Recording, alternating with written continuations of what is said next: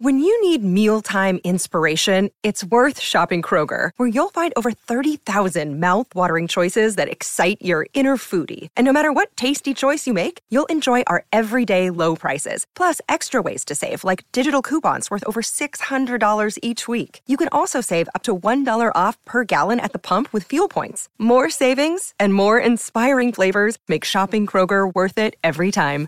Kroger, fresh for everyone. Fuel restrictions apply.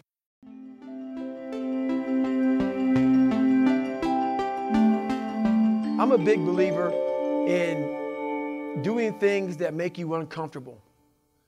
So we, we live in a world that we want to be as comfortable as we can. And we wonder why we have no growth. We, we wonder why, when the smallest thing in our life gets difficult, we wonder why we cower and we run away.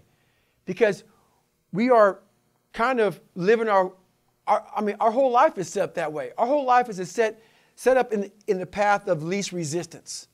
We don't want to suffer. We don't want to feel discomfort. So the whole time we're living our lives in a very comfortable area. There's no growth in that. So for me, I realized that. The reason I became 297 pounds is because that was comfortable. What was very uncomfortable was running. What was very uncomfortable was being on a diet. What was very uncomfortable was trying to face things that I didn't want to face. And I also realized when I was really big, I had no growth. Why? Because I was living comfortable. So I realized for me to find growth, I had to face all these different things that made me very, very uncomfortable. One thing I faced was running. I absolutely hated running. But I knew for me to grow, I, wanted, I had to do this thing every single day. I wanted to start callousing my mind.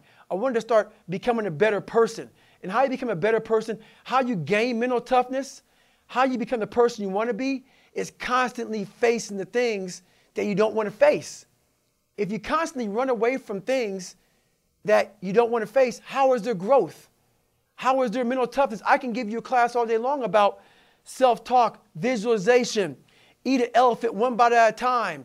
But if you're never putting yourself in a situation to actually practice these things, you're never going to grow. I can't put you out there in a, we're all going through a battle in our mind.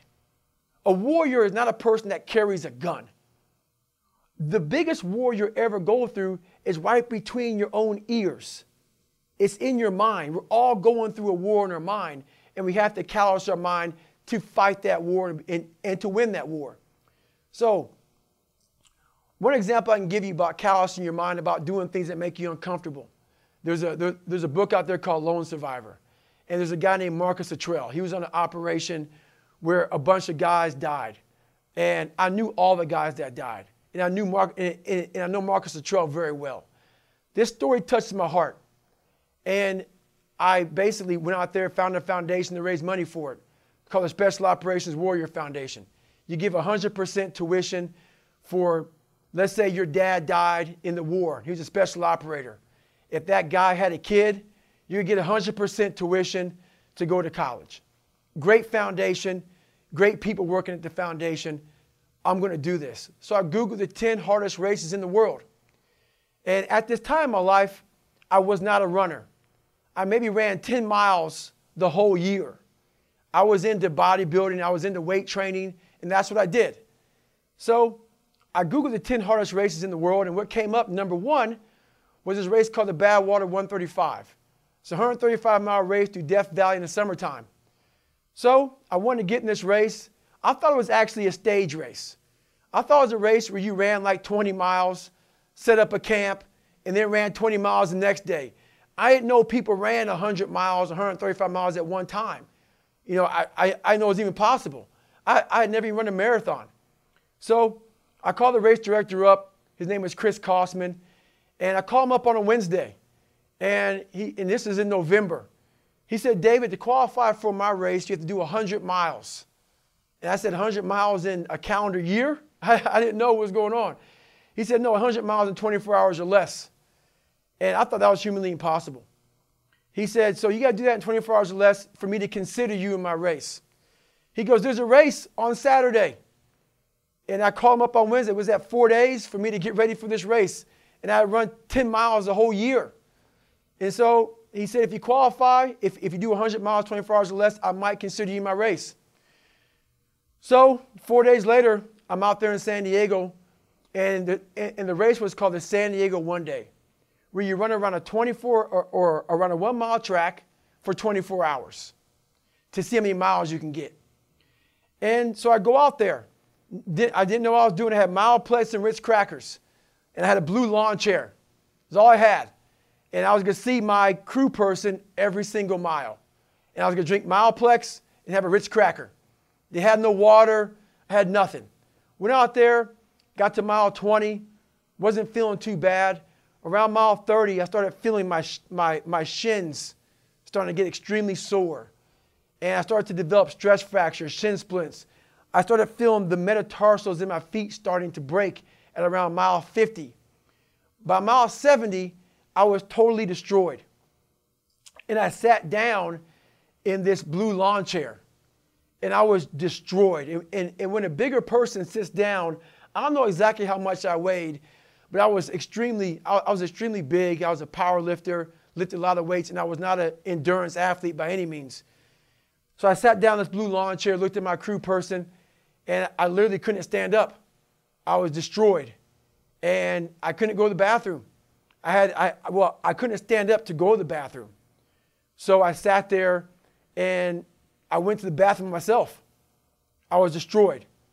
And I was turning, I, I was discolored. I was pale. I was dizzy, lightheaded.